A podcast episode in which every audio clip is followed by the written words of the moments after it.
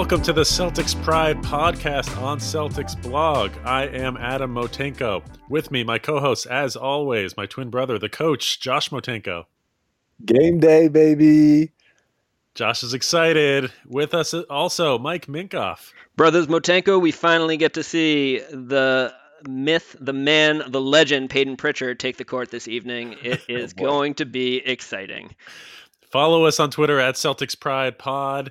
Today, we are talking about the week ahead. We're going to talk about who you are most excited to see on the Celtics in the first preseason game. We're going to talk about the NBA rankings on ESPN and where the prominent Celtics fit on there, whether they should be in a different place. We're going to talk about the most exciting moment in the NBA preseason so far for each of us, and then we're going to review the East teams of note. Let's kick us off.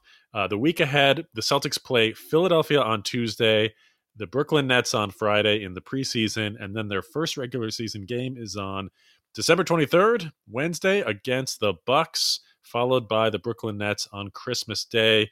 Fellas, who are you most excited to see in the preseason so far? Josh, let's throw to you first. Yeah, you guys are making fun of me already. It's Peyton Pritchard, my friends. Peyton Pritchard. I feel like, I'm going to say it here first on this podcast, I think Peyton Pritchard has a killer instinct.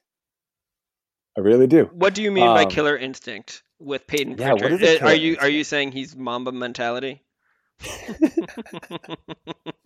Right. So what is the killer instinct, right? It's being clutch. It's not backing down from anyone. It's usually having like an inflated sense of self-efficacy, right? Or self-ability. It's being like mentally tough, right? Which all the sports scientists have defined as just resiliency. It's just next play mentality. And there's different kinds, right? There's like Kobe was like aggressive and boisterous. Dwayne Wade was more kind of even keeled and kind of emotionless, right? And so there's like personality types, I feel like, to killer instincts. And I'm not comparing Peyton Pritchard to any NBA All-Star, but like when you're looking at, let alone Hall of Famers. Yeah, exactly. When I'm looking at like the guys off the bench and who's going to contribute, you know, and with the injuries we have, we need people to step up right away. And from some of Brad Stevens' comments, it doesn't seem like Aaron Nesmith is going to be like stepping into the starting lineup anytime soon, right? So I look at like the mindset. I feel like you can read some of the mindset. If you look at all the interviews and you look at all the film and watch the games of these guys and see how they react in different situations, I feel like he's got it. I feel like he's got this like, I don't know how to describe it. It's a guy who's going to go next play right away. He's never going to complain. He's going to take all the coaching. He's a team-oriented guy. He's got skills that like other players respect, and you can see that in all of his film, including some, you know, workouts with, and stuff like that over the summer with other high draft picks. Like he's a guy who's been with the elite players for so long and has their respect. I feel like he's just got huge cojones. He's going to be a pesky player who's, you know, I think going to become a fan favorite. I'm most excited to see what he brings. As you were talking about this, two guys came into my head, Matthew Dellavedova and TJ McConnell, both of whom I've like loved or appreciated as players. Do you think that that's the type of player, or are you going to stick more with that kind of Kobe Wade comparison that you started with? No, I like the Fred VanVleet comparison. I feel like, because I think he's a better defender. I think he's scrappier and more physical and stronger than those guys. You know, Dellavedova was like a good 6'2", 6'3", just like Pritchard. But, you know, and he has the heart. But, you know, it's like his three-point shot wasn't that great. And Pritchard's got some range on his three. You know, it looks like a layup. You know, it looks like it's effortless the way he releases the ball. And same with Nesmith. You know, that's what we got with these two draft picks, is guys who can shoot from distance with ease. And, you know, hopefully that translates. So that's who I'm most excited to see. You know, I even listened to a whole podcast of Steph Curry's parents. They got this podcast where they're interviewing other parents. It's called Raising Fame with Dell and Sonia. And, you know, they interviewed Pritchard's parents, and, you know, it was a lot of glowing fluff, right? You know, it's the parents talking about their kid, but, you know, some of the stuff they were talking about, I think, does lend itself to this killer instinct idea that, you know, he was like asking for negative feedback. He didn't want to hear the positive stuff. Like he wanted, you know, he's just has this relentless work ethic, you know, according to his parents. Yeah. But, you know, you, and here's another thing. There was a study by the New York Times years ago, maybe like almost 10 years ago now, 8 years ago now. And the common misconception that most NBA players come from urban areas and, you know, underprivileged situations is actually not true by the numbers. Most of them come from like double parent families and from communities where they've had like the same coach throughout middle school and elementary school, and like had some consistency with players that they've played with and had, you know, some resources to be successful, that which was surprising to me. Who are you guys most excited to see? I am excited about the Williamses, the Williams eye. I know that's cheating. I know that's two. But you know, I already raved about Grant Williams and what I think he's going to be able to bring as far as impact. I think he's going to have opportunities to kind of be in a leadership role in certain lineups and configurations in the preseason. You know, the starters. Well, he might be a starter. I'm curious to see if he ends up starting with the first unit while Kemba is out. So that's part one. And then I imagine he'll get a little bit of extended run relative to guys like Tatum and Brown and Smart and even Tice, and curious to see what he'll do when he's probably going to be one of the more seasoned players on the court with a lot of the rookies or other second year players that haven't gotten as much playing time as him. And then Robert Williams just remains a giant kind of question mark going into what this is his third year. You know, he oozes potential. His ceiling is as high as he can jump, but his his floor remains, you know, lower than a guy like Grant Williams. So I'm really, you know, Tristan Thompson being out over the course of the preseason and maybe for the first game or so of the regular season opens a little bit of a door for Robert Williams to get some real rotation minutes early and establish himself as a guy that deserves to be a regular rotation member, which was a little bit in question as soon as we signed Tristan Thompson. So I'm really curious to see how he plays and performs. If he starts, you know, there were, of course, the preseason glowing discussion of how he's, you know, communicating super effectively now and helping the rookies find their place on D and all of the fluff that you'd expect this time of year. I'm curious to see if that actually plays out on the court. What about you, Adam? I am excited to see three players. And the reason I chose these three players is because this is the wonkiest NBA season since the lockout. I expect uncertainty to reign in this NBA season. And this preseason it's two games. So, and even for a normal preseason, you don't learn much from preseason. So the three players are the two rookies, Peyton Pritchard and Aaron Nesmith. And basically, like, I want to see how they move. I want to see what skills they show. I want to see their confidence level. We know from last year, seeing Carson Edwards go off in a preseason game, it doesn't matter. The preseason doesn't matter, and the things that we think we learned from preseason are not real, most of them. I am also interested in seeing Taco Fall. So it's like basically like the very end of the bench. Who are the players that we know nothing about? And this guy who's kind of he's like a really like a the word is escaping me. Taco Fall is kind of an enigma, like about whether he can actually play in this league or not. I mean, fans love him. The media loves him. I love him. He seems like a great guy. He's already 25, whether he can hang in this league or not, I'm not sure, but I want to see whether he's winded. I want to see, is he moving better? Can he switch at all? Does he understand the defense? Is he setting good screens and moving on offense? Stuff like that, which I do think you can pick up on a little bit in preseason. But again, none of this matters. It's not going to have an implication on the regular season. So negative. It's preseason. More realistic. Totally realistic. Okay, so let's talk about these rankings in the NBA on ESPN, player rankings. Jayson Tatum was 11th. Jaylen Brown was 25th. Is that right, Mike? 32nd. No, 32nd. Oh, okay. So, Mike, tell us more about what you are thinking about related to these rankings. So A couple of things. I mean, I think if you're a Celtics fan, you feel seen, you feel heard, having Jayson Tatum at number 11 and Jaylen Brown basically just outside the top 30.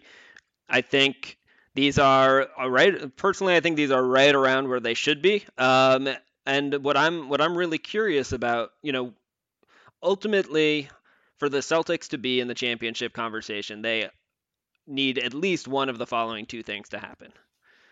Jayson Tatum becomes a true top 5 player in the NBA, or possibly Jaylen Brown becomes probably like a true top 15 to top 20 player in the NBA.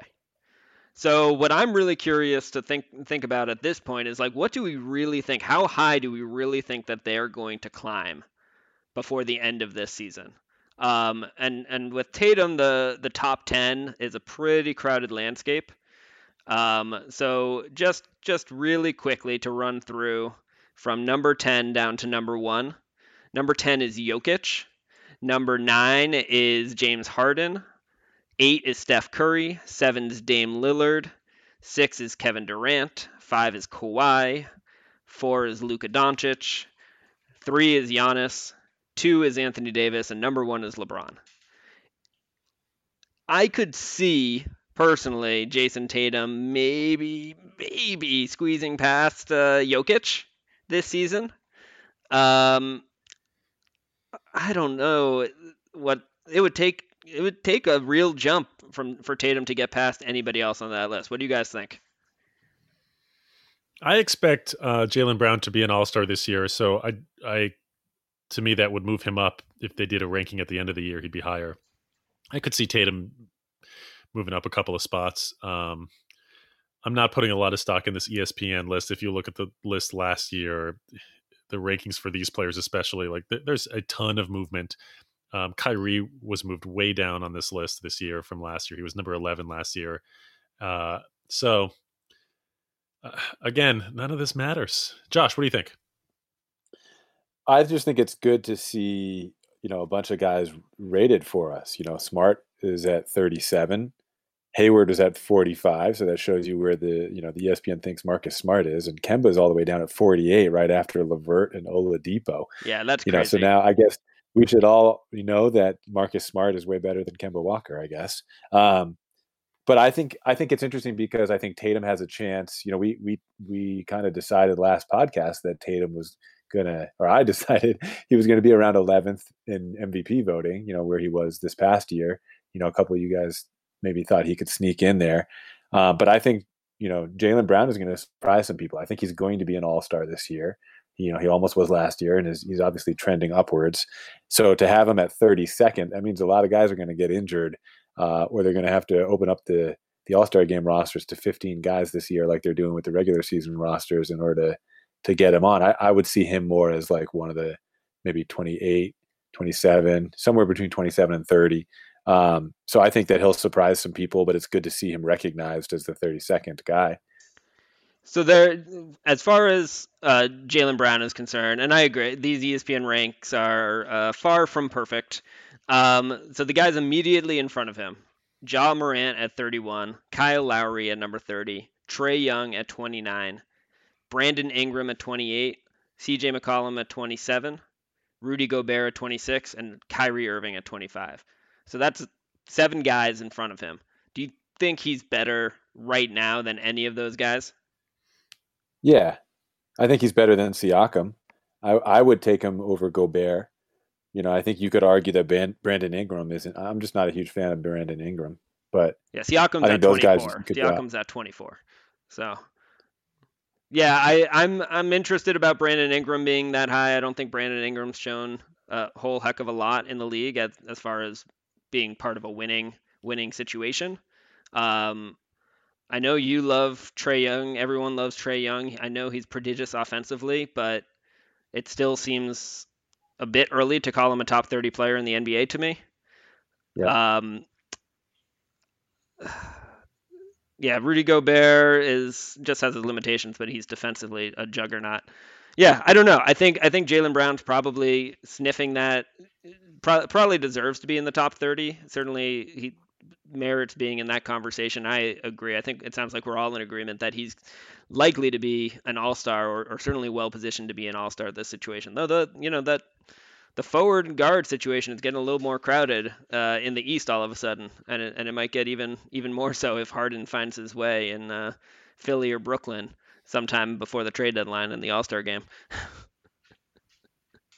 Josh, does the fact that Jayson Tatum is now 6'10", does that change anything for you in terms of his top 10 status? What do you mean? He's officially now 6'10"? Is he on the roster? Brad Stevens alluded in a press conference over the weekend that Tatum is now 6'10", and Tom Westerholm actually reported on this in August for Mass Live. He's now with the Boston.com, but I didn't see that. Jayson Tatum is 6'10". Yeah. Yeah. I mean, I remember thinking he was taller than 6'8", and, then Bill Simmons was talking about it months ago. It's weird how some heights are inflated too much. Like, I wonder if he's actually 6'9", but there's a lot of guys whose height is inflated like an inch or two. And then there's some guys weirdly who are underreported. I think Romeo Langford is underreported. I don't think he's 6'4". I think he's like a legit 6'6" or 6'5" without shoes, and you add the inch for the shoes, as everyone does. Just to be clear, all of these heights are 1 inch less if they're barefoot. This is their height shoes. No. They did change it last year. Yeah, now they're real. No. Yeah. Yeah, they're all measuring without shoes. Yeah.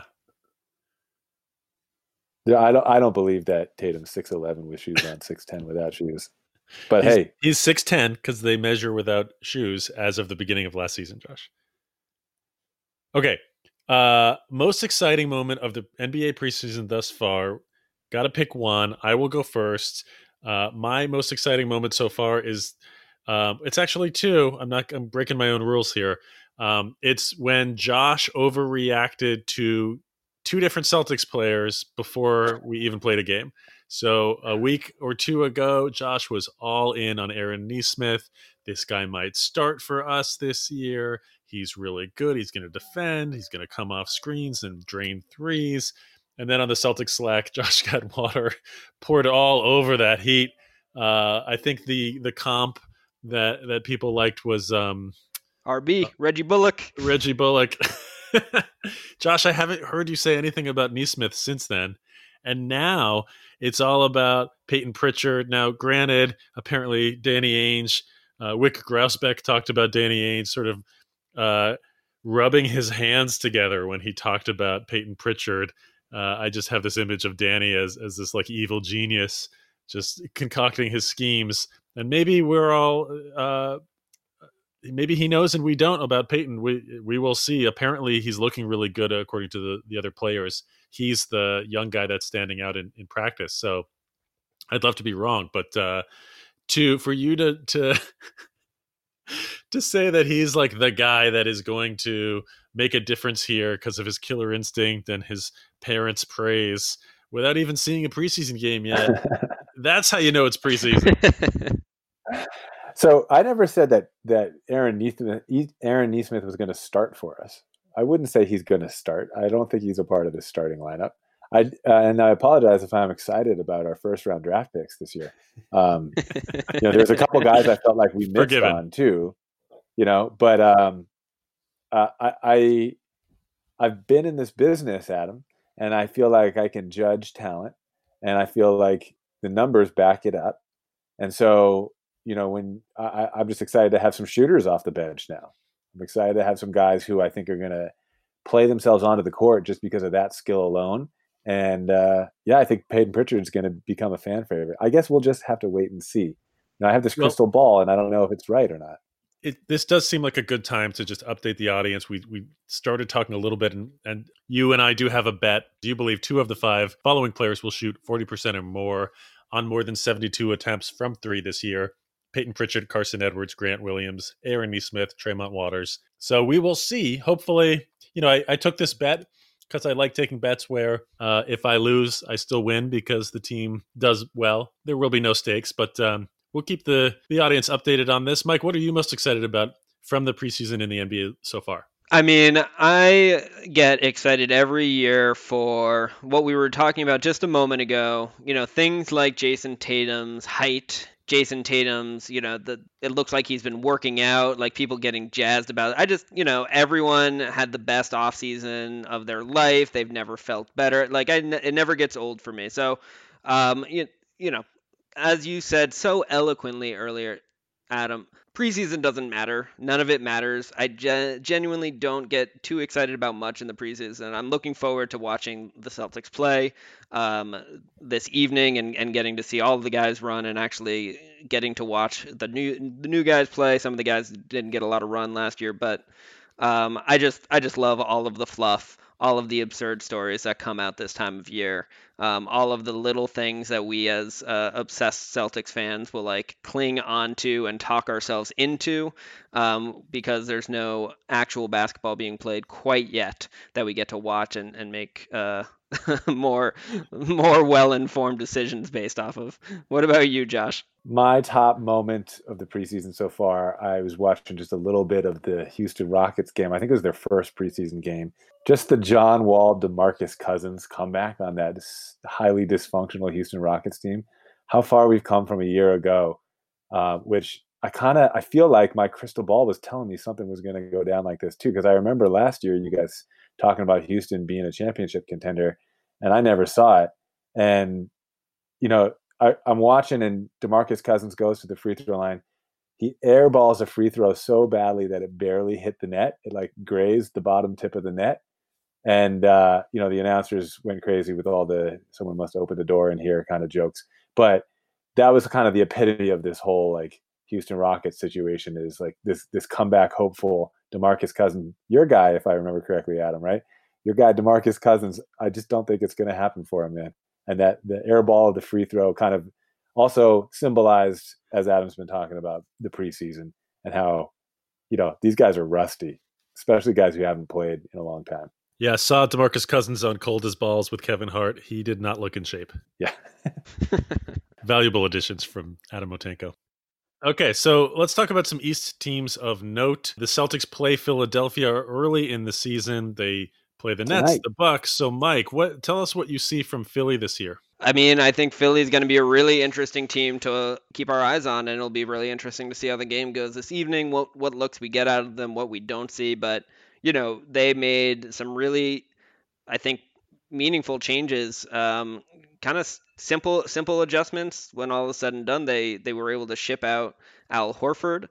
They brought in Danny Green. They brought in Seth Curry, and shipped out Josh Richardson. So they put, I mean, Seth Curry is an elite shooter. Danny Green has definitely been on the downslide and back end of his career, but he's still a solid 3-and-D guy even at this stage in his career. And Ben Simmons and Joel Embiid are still really good players, and with more shooting around them, have the chance.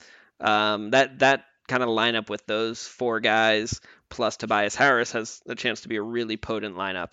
Doc Rivers, you know, we had a discussion over the summer about where he ranks as a head coach, and you guys were higher on him than me, just because of his unquestioned strength as a leader in general. And he gets guys to play harder. He gets guys to buy in, or at least he has historically. So I think it's going to be really interesting to see what they do and how they perform. And I think they're right back in the thick of things at the top of the East again this year. Moving on to the Brooklyn Nets. They are a very interesting team this year. Obviously, the superstar triumvirate of Kevin Durant, Kyrie Irving, and James Harden is leading this team. Oh, wait, they have not traded for James Harden yet. There is a logjam of players on this team that include the guys that Kyrie Irving listed as his guys, who he expected to be on his team this year, and players who are not on that list. I very much expect this team to look different, either very soon or by the trade deadline. You've got Jarrett Allen and DeAndre Jordan at center. Allen is the better player. Jordan is getting the starting nod and the minutes and has the support of Irving and Durant. Apparently, KD looks fantastic based on offseason workouts, but again, that means nothing. Kyrie Irving is already getting fined by the league because he's not talking to the media.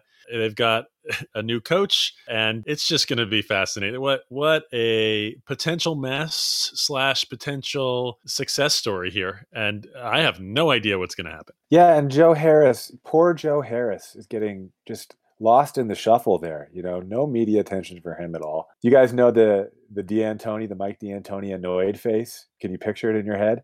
Mm-hmm. Yeah, get ready for a lot of that this year.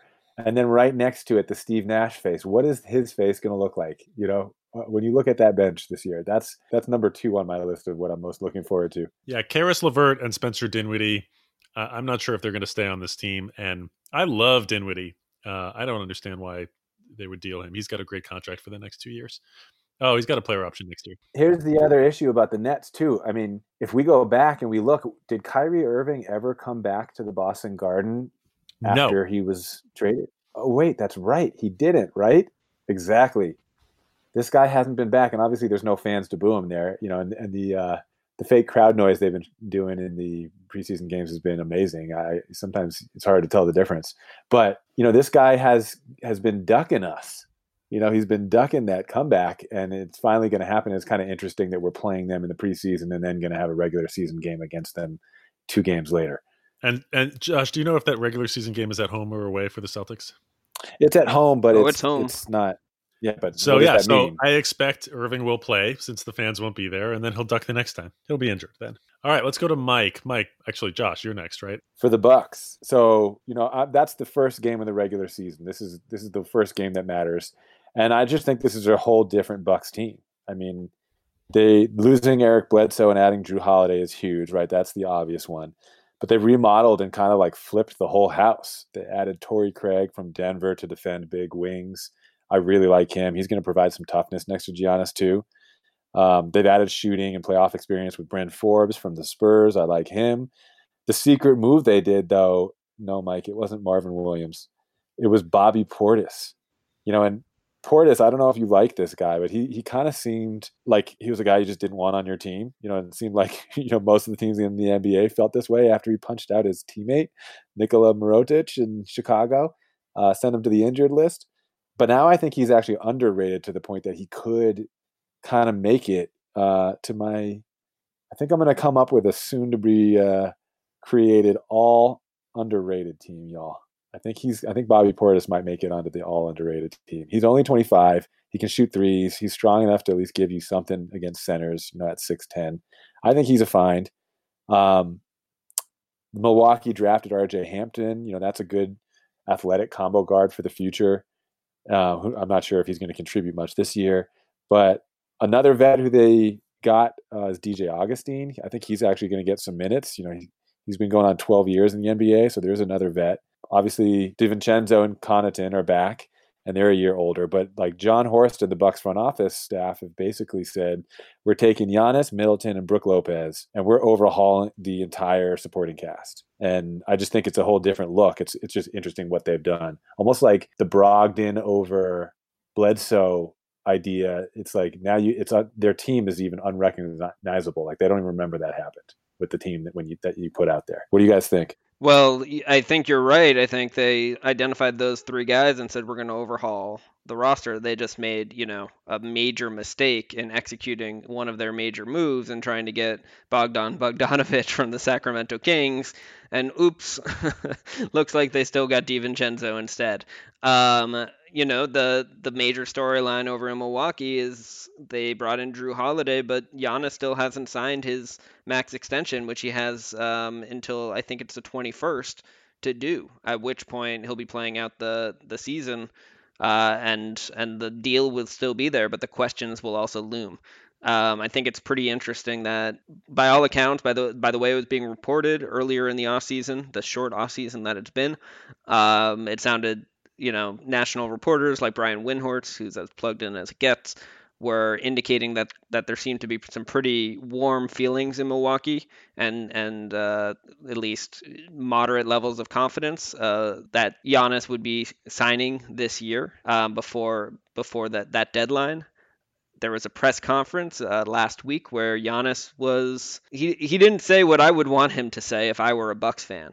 So you know, I think the Bucks are going to be a really, really good team this year, but you don't ever want to be a small market team with a super duper star, their future status kind of hovering over you over the course of a year. I think it becomes a distraction no matter the personality of the star. And I think Giannis has as good a personality from a team perspective as possible here, but it's still going to be a distraction. How much do you think has to do with the Bogdanovich situation? It can't help. It was so bad. It was so embarrassing. I mean, I would be really frustrated if I were a member of an organization and I was like, go get this done. Or I was like, you know, I really want this. And they were like, yeah, we're going to do it. We're going to do it. And then they probably called them and were like, we got it. We got the deal. And then it gets nationally reported. And then 2 days later, the league is like, you just flagrantly violated the CBA.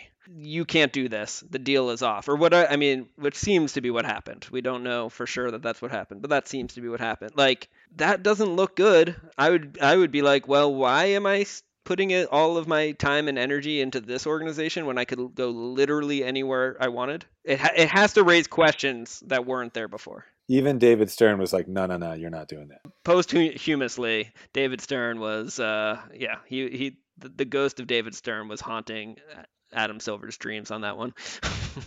I mean, David Stern, he likes to veto lots of things. Liked to. Okay.